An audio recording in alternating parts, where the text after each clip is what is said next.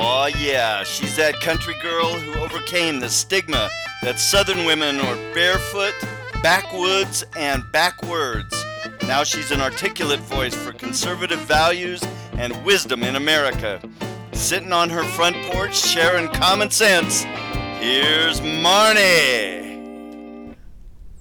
Hi, welcome back to my front porch where we talk about common sense principles in America. Today, I'd like to talk about something that happened in June of 1972. Five men broke into the DNC headquarters in the Watergate building. And after that, the President of the United States, Richard Nixon, covered up what they did. And they found that some slush funds from the Nixon campaign helped to pay for this break in, the money that was found on these individuals. And subsequently, Nixon was uh, put through hearings and things and, and found guilty of certain uh, crimes of association in this um, illegal search and seizure and uh, invading the pr- privacy of other people. And uh, and you know breaking in breaking and entering. And so he stepped down. He resigned Okay, today we have a situation where the Clinton campaign paid for a fake dossier to be made on then candidate uh, Donald J. Trump.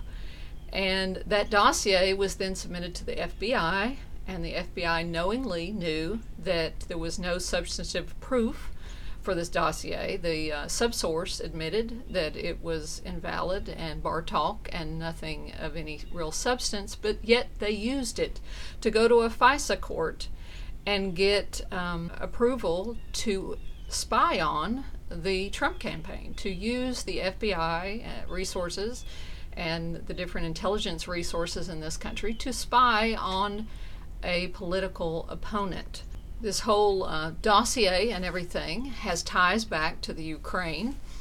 And uh, in asking uh, the Ukrainian president to investigate this corruption that was going on in the Ukraine, following the iceberg tip of Biden admitting that he forced the former Ukrainian government to get rid of the prosecutor who was investigating all of the corruption between the U.S. and the Ukraine and the money that had disappeared and made its way into the hands of the individual who owned the company that Biden's son worked for.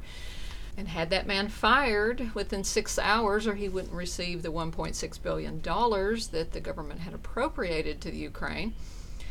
So President Trump asked for this to be investigated, and now suddenly President Trump is being impeached by the very people, the DNC, who so elaborately constructed this investigation through the FISA court to spy on President Trump.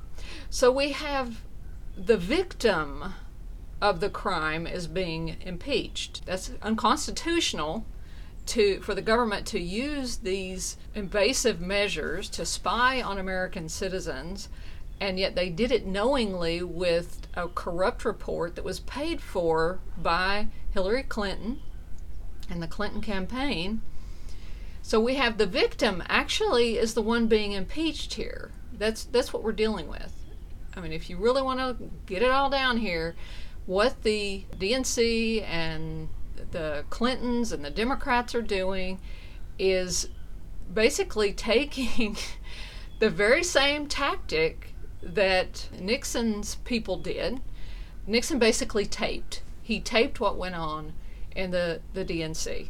You know, he wiretapped, right? He did had these men break in and put tapes in, and he paid for that and covered it up. Okay, well, they have basically done the same thing to Trump's campaign Yet they went a step further. They went and falsified and used false information with the courts to use the FBI, government dollars, government, government appropriated dollars. At least Nixon used his own campaign dollars to do this. They used the American taxpayers' money to get the intelligence community and the FBI to go and falsely investigate on false premises investigate and spy on a U.S. citizen. They've done way worse than Nixon did. And Nixon had to step down. It was so such a scandal. And yet they're doing the very same thing. They did the very same thing. And then when President Trump tries to investigate what was going on, suddenly he's the bad dog. He's the one that they want to, to throw in prison for asking that this Ukrainian president check things out on his side of it where all the corruption took place. the hypocrisy is just mind boggling. I, I can't even understand how some American citizens do not even get this, other than that they watch only news sources that are controlled by that side of the, the aisle. Okay, you may not agree with me. Maybe you believe the Democrat side of it. Okay. I have something that I would ask every American to do. Let's take the people and the parties out of it for a moment. Let's call upon the God of this land to remove the corruption from our government. You don't need to name names. If you think it's the president, fine. If you think it's the Democrats, fine. You don't need to name names. All you need to do is say, Heavenly Father, will you please remove the corruption from our government and let Him sift the wheat from the tares?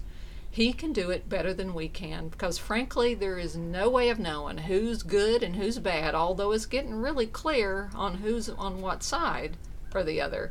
The people are identifying themselves pretty clearly with a vote on this subject. Maybe we don't know everything, but God does.